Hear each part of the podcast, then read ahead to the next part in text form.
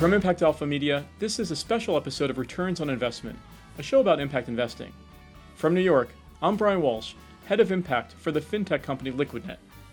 June 2017 marked the 10th anniversary of Liquidnet for Good, the corporate impact program I helped launch and oversee.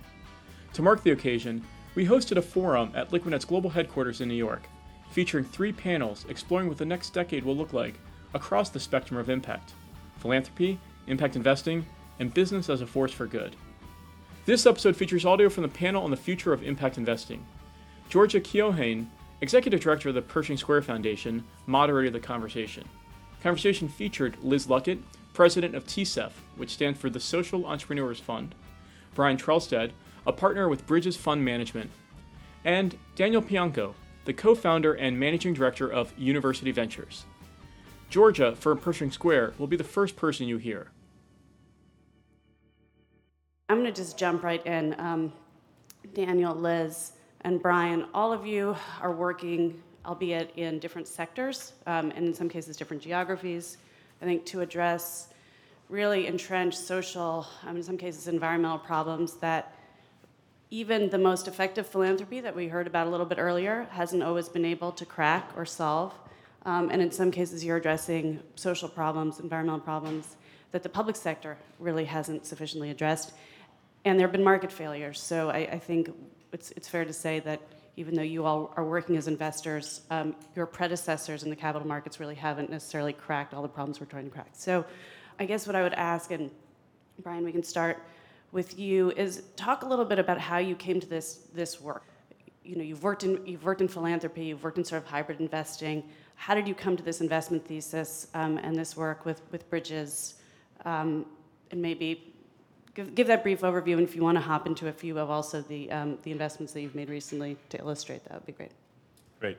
Happy to be here and want to thank um, Brian and, and Seth, and, and really want to just call out, um, particularly Brian, for the role that he plays in um, corporate philanthropy. I, I, think foundations are a reflection of the corporation or the person who made the money, and Seth's humility really bleeds through Brian, who I think punches well above his weight um, the fact that he's part of you know the fund for share. Amen. Um, I, I, don't think Liquidnet for Good has a $9 billion uh, endowment, and yet you're sitting around the table with foundations who are really setting the stage, and it's in part because of the way you practice philanthropy. So I want to just acknowledge that uh, at the get go. I'm also really glad that Faye's here because I've been writing a letter to Larry Kramer since uh, his, his Monday uh, Stanford Social Innovation Review piece, which repudiated the idea that foundations should play a role in impact investing. So I'll, I'll, I'll deliver um, that to you in person after the session. Um, uh, yeah. Um, so the question, how did I get into impact investing? Kind of sheer luck. Uh, I was finishing up Stanford Business School, and an alum who was at the time working at the Rockefeller Foundation named Jacqueline Novogratz was trying to come up with a business plan for a new philanthropic intermediary that would connect high net worth folks in the US with innovators in emerging markets. And Acumen Fund was born out of that. I wrote the business plan, went off to McKinsey for a few years, but had always been in the social enterprise, social innovation space and decided I wanted to go back.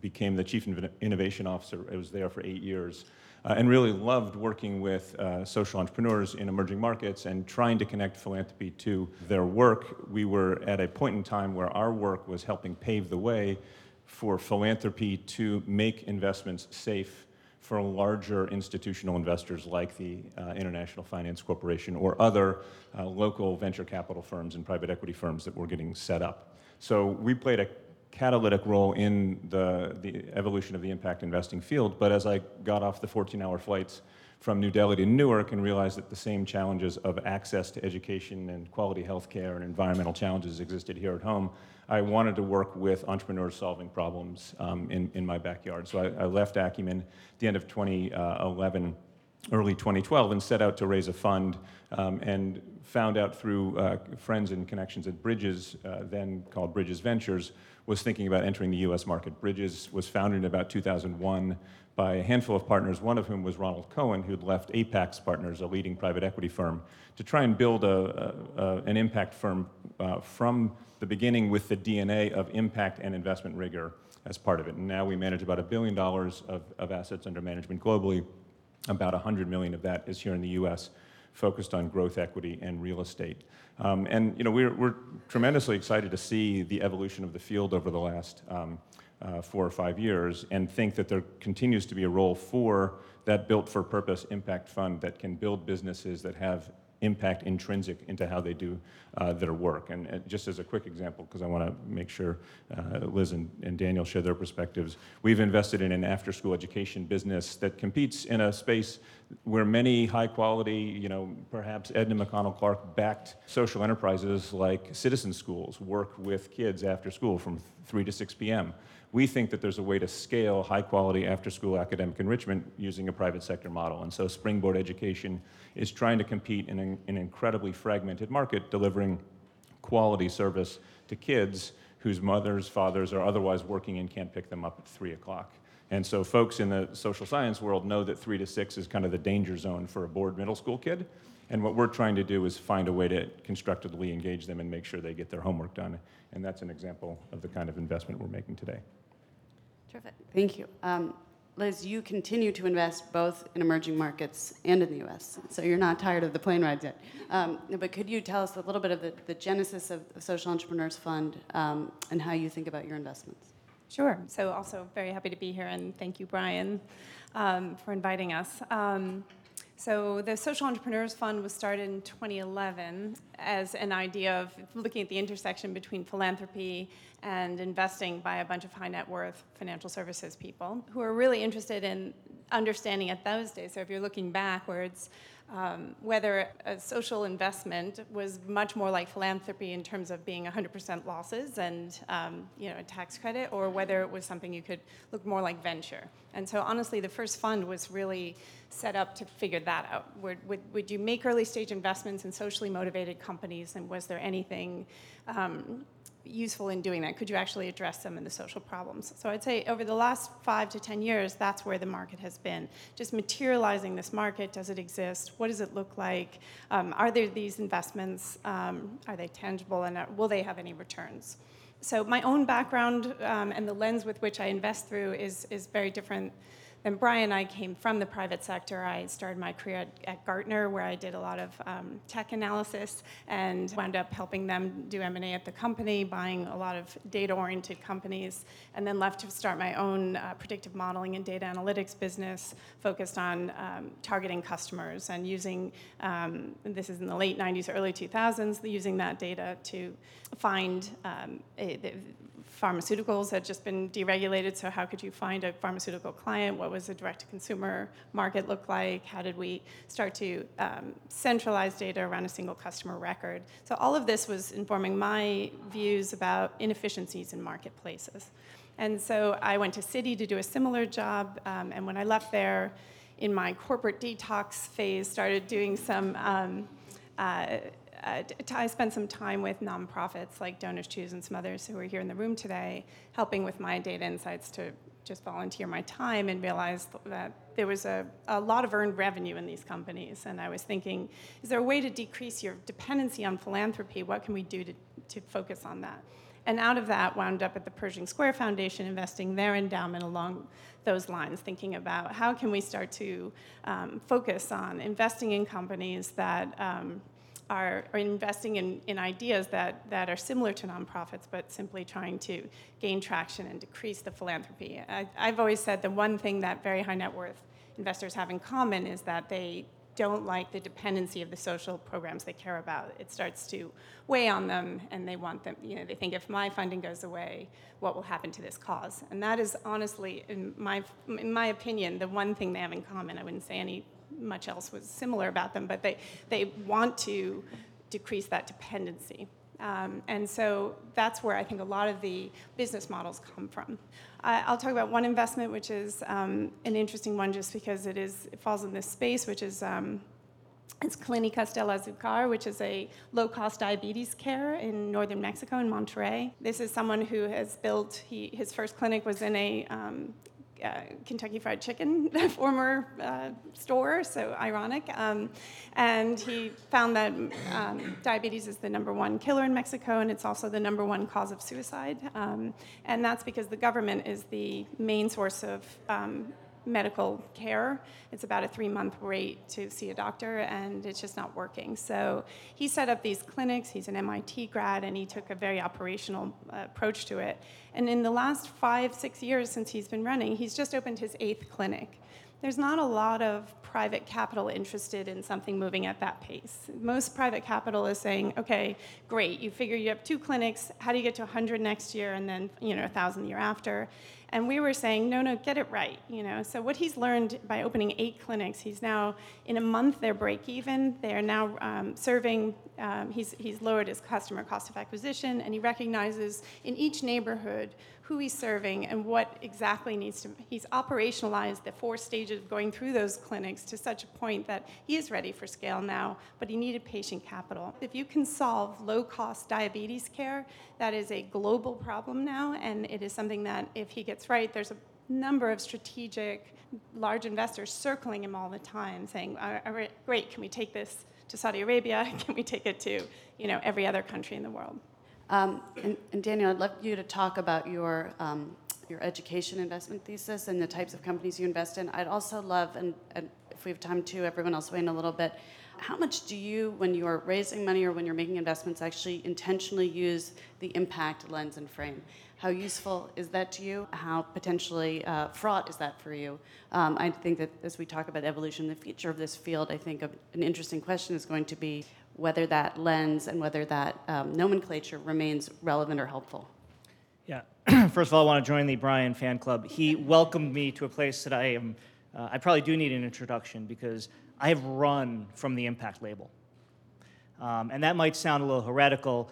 Uh, we have 8,000 students online in Africa at an ultra low cost. One of our medical schools educates 12% of the Latinos uh, who become doctors in this country. We're changing the way people pay for college by transitioning from student loans to income based repayment options. So we're changing the world, but have run like heck from the impact label. And let me tell you why.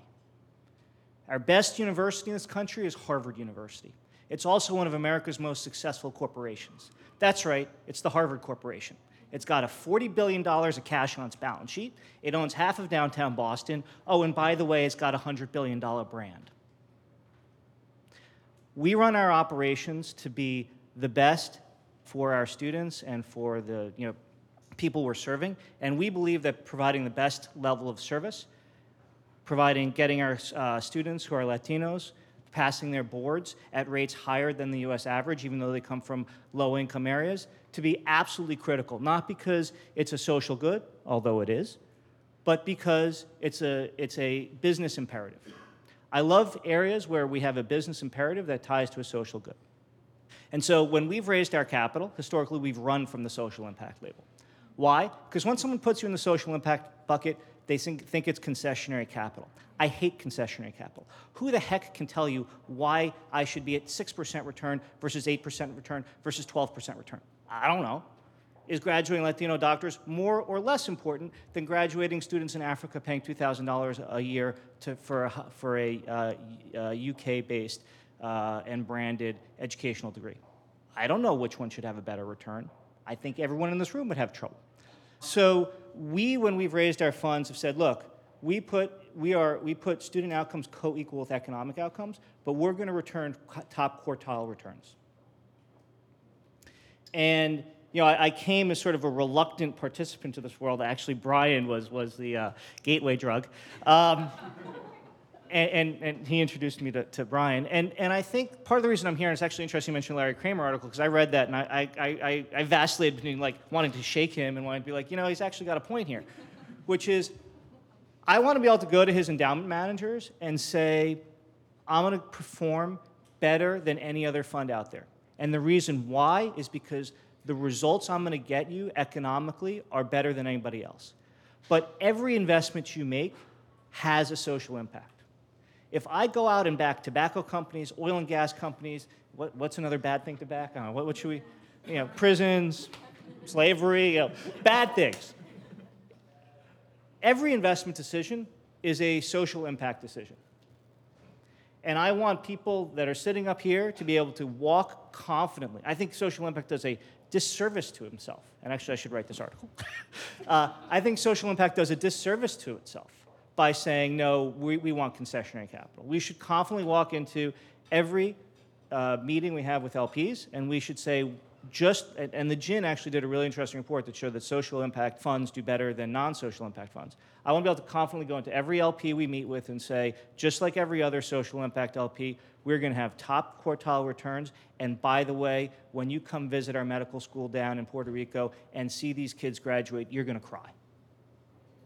And that's what I think of the future of social impact investing is. Okay, so I just want to unpack this a little bit more because I actually think that um, there's some useful difference of opinion a little bit, or at least difference in, in investment thesis around um, th- this, this label um, and then what it allows you to invest in and what you might have to pass on.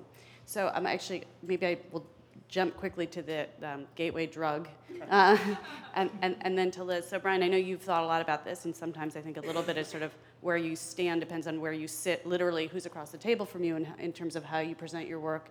How have you wrestled with this and, and where are you now um, in your new set of investments on, on whether impact matters? I'm, I'm non-addictive, uh, by the way, as a, as a gateway drug. So we don't have a choice but to lead with impact because we sort of have it tattooed on our forehead uh, as bridges. We set ourselves up with that thesis. I think uh, Daniel does have a point. It is a challenge in the fundraising when you go into institutional asset managers. There is a perception, or has been, that uh, impact investing must be concessionary. And I think one of the challenges for the impact investing space is it's one label for a multiplicity of strategies. What Acumen Fund does with philanthropic capital to invest in businesses at an early stage in Kenya is fundamentally different from what Bridges does with more commercial capital in the United States.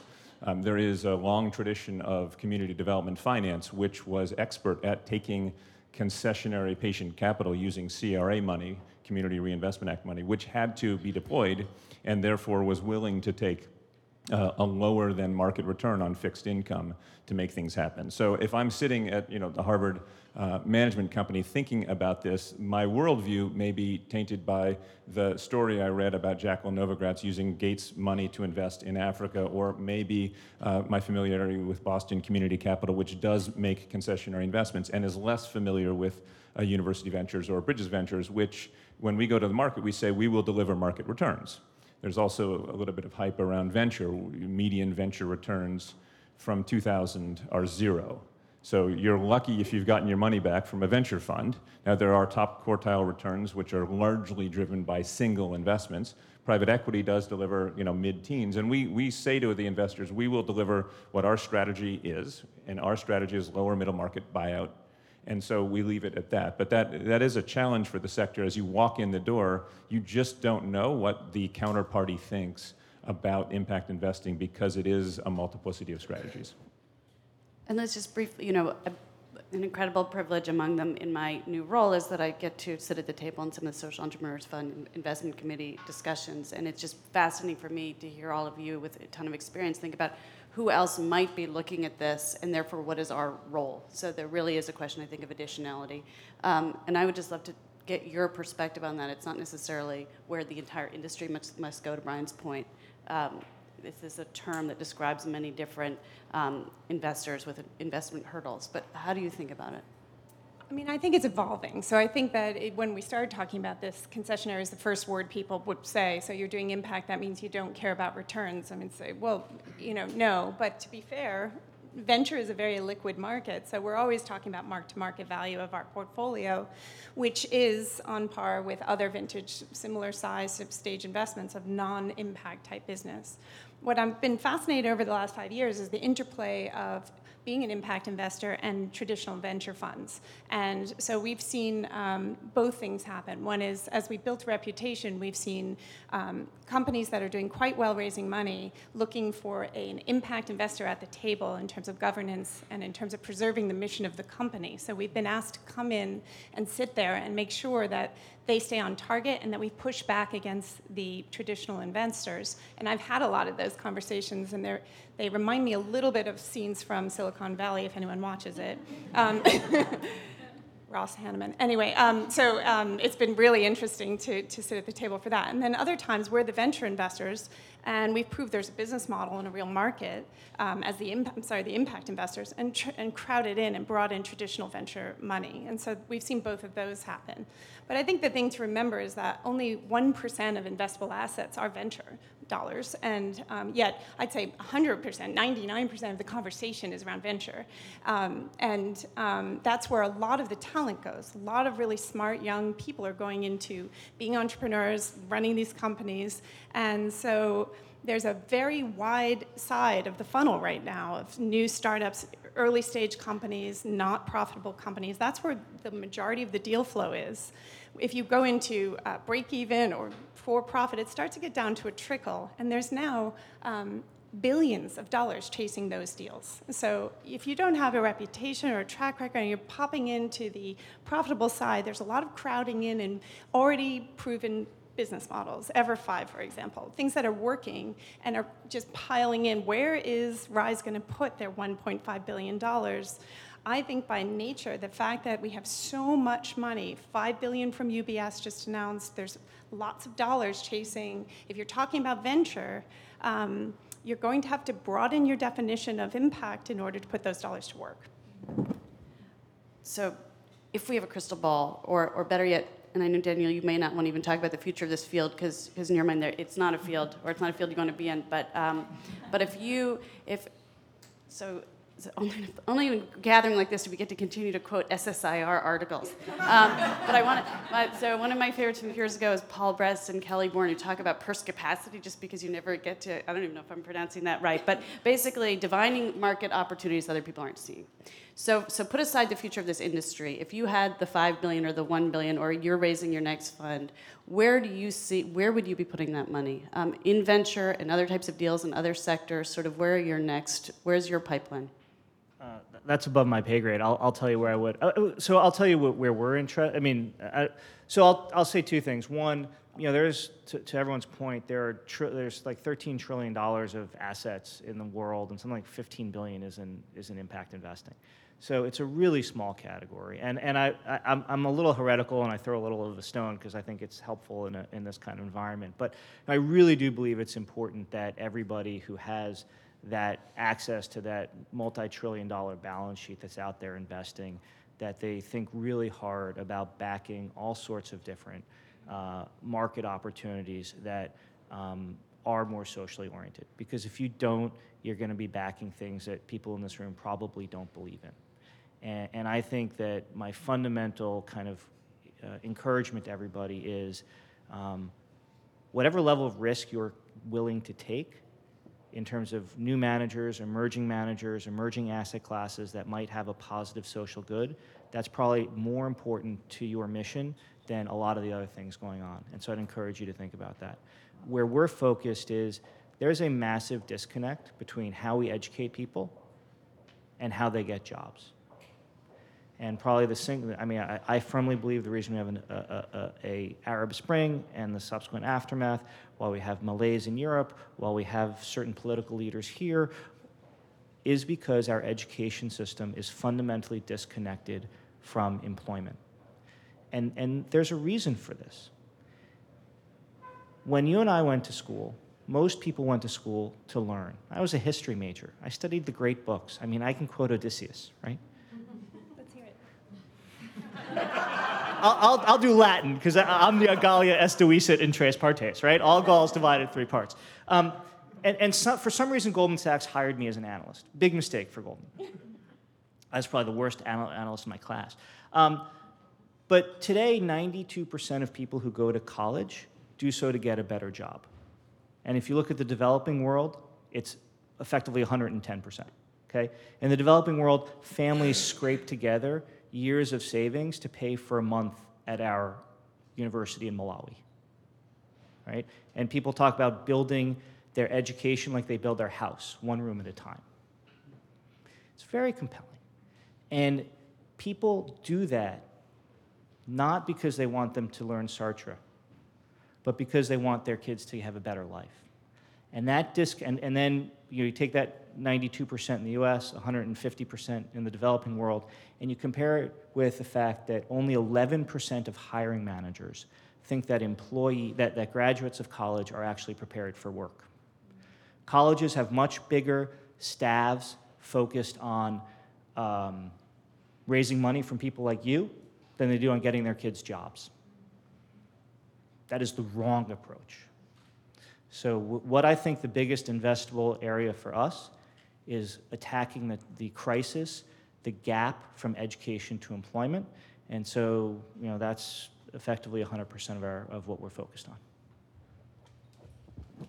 I was just going to add to that. I think one of the, I mean, we don't we don't interact with low-income communities in a in a financially efficient manner in any in any aspect. And indigent populations mostly intersect with society today through prisons and through emergency rooms and homeless shelters, essentially. And people sort of move between those three. Um, and education is probably one level up from there. Um, so I think if you're just looking at it, if you couldn't care less about these people, and you're looking at it as a taxpayer, it doesn't make sense. And I think that's something, that's an argument that's quite compelling. We spend $800 billion in the government every year, and we measure about 1% of that spend to see if it's effective, to the point of our earlier panel. So I think um, there are lots of better ways and lots of business models to interact in a way that saves taxpayer dollars, and puts a lower cost on, on addressing this community, creates better ways to educate them, and better ways to find jobs. One other point I'd make on your earlier thing was simply I don't find concessionary what comes up when I'm fundraising now, I find people saying, "Why are you so small?" So, um, supply, uh, you know, is is not caught up with demand. There seems to be a lot of dollars chasing very few deals, and the very high net worth investors are saying you should be a billion dollar fund. I can't put a billion dollars to work. I know that for sure. So I wouldn't take that if someone were offering it. I just, um, I, I find that that's a huge disconnect in the marketplace between supply and demand. Las Vegas will take your money. They'll take it. I- I- Just quickly uh, to connect what Liz was saying about the availability of capital in the prior um, panel, uh, and Paul Brest and I have had this ongoing debate about how good impact investors are at measuring impact. Um, I, I say that we're just as good as philanthropy, which is not particularly good for the most part. Um, but i- i- foundations at their core can measure a set of activities that are a proxy for impact. Did I give to a 501c3? Did they complete the grant report? Did the money get spent on what we thought it was? And there's at least a baseline of assurance that that will happen because it's a core part of the business model for how the money flows through the sector. In impact investing, it's not a core part of the business model and it's not a core capability of the team. And so, as you see more and more money going to larger and larger asset managers who may or may not understand what impact is, I think it's a fundamental risk for the sector that we don't figure out the way that you measure and report on impact so that an asset manager like the Rise Fund or like University Ventures, which doesn't call itself impact but is having impact and might be raising impact capital, can play on the same field as an Acumen Fund or a Bridges or a, a, TCEF. And if we don't answer that, I think in the next three or four years, then the question of impact investing will be a different one. That was the panel discussing the future of impact investing. Afterwards, the audience heard from Nicolas Hazard, founder of the Paris based INCO, a global organization working towards an economy that is inclusive and sustainable. Through INCO, Nicolas oversees a 100 million euro investment fund, a media organization, and incubation and workforce development programs around the world. Nicolas provided a European perspective on the future of impact investing. Thank you so much. Thank you, Brian, for, for, for having me today.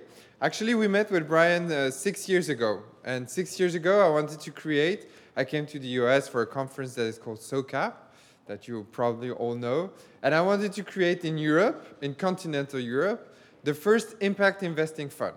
I say continental Europe, but I should say now Europe, as the UK is not part of it anymore. So now there's more space for actors uh, like us to. Uh, to be uh, to to build uh, more funds like that. So the idea was really to implement this kind of impact investing, which was not very famous in Europe at that time. And we wanted to do that while SRI is very strong and is still very strong in Europe. So here you're more struggling between impact investing and philanthropy. In Europe, it's more a debate around SRI and impact investing, as uh, SRI is a huge part of the global investment right now uh, on the market.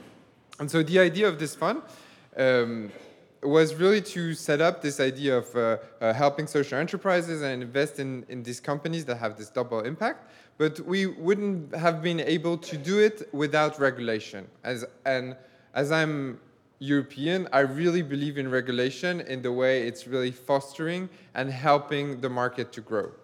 And for the last five years now, the impact investing market has doubled in Europe every year. So it's really become a huge trend and it's about to become 1% of the global investment market for continental Europe. And why that? And I'd like to focus on one regulation that I think is very, very, has been very efficient. Uh, of course, the European Investment Bank created an, a European Investment Fund to do impact investing. So it was uh, enabling also the small countries, it's a matching fund to create more funds.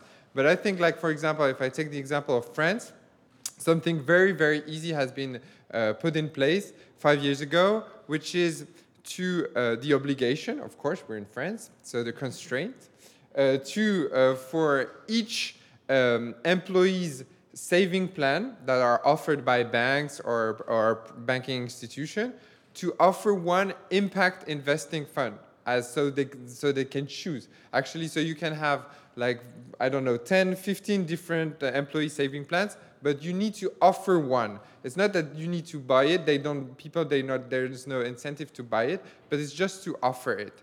And actually it's very interesting because in this case like 90% of the money goes to SRI and 10% uh, goes to uh, social enterprises and to impact investing fund.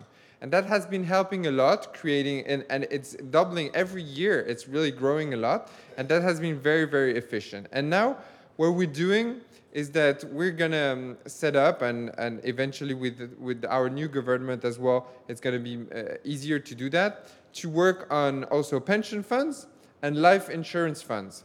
And it's always this idea of just offering to the public, offering to uh, the people who have the money, the possibility to invest in this kind of, uh, of funds, not doing 100% in impact investing, but having this mix 90% in SRIs or classical corporates and 10% in uh, social enterprise. And actually, after five years, the performance of these funds that we call solidarity funds is as good as the rest of the fund. It's the average. It's the same. It's exactly the same. And so it's really showing and proving, and through this kind of regulation, that you can have a strong impact on the community and at the same time be also uh, very profitable. And I think it's a good link with the next panel. Thank you very much. That's going to do it for this special episode of Returns on Investment. If you like the show, be sure to subscribe wherever you get podcasts these days and tell others about it by leaving a rating and a comment. For more on impact investing, be sure to subscribe to ImpactAlpha's daily email newsletter at impactalpha.com. Thanks to our technical producer, Isaac Silk. Thanks, Isaac. From New York, I'm Brian Walsh. Thanks so much for listening to this episode of Returns on Investment. We look forward to speaking again soon.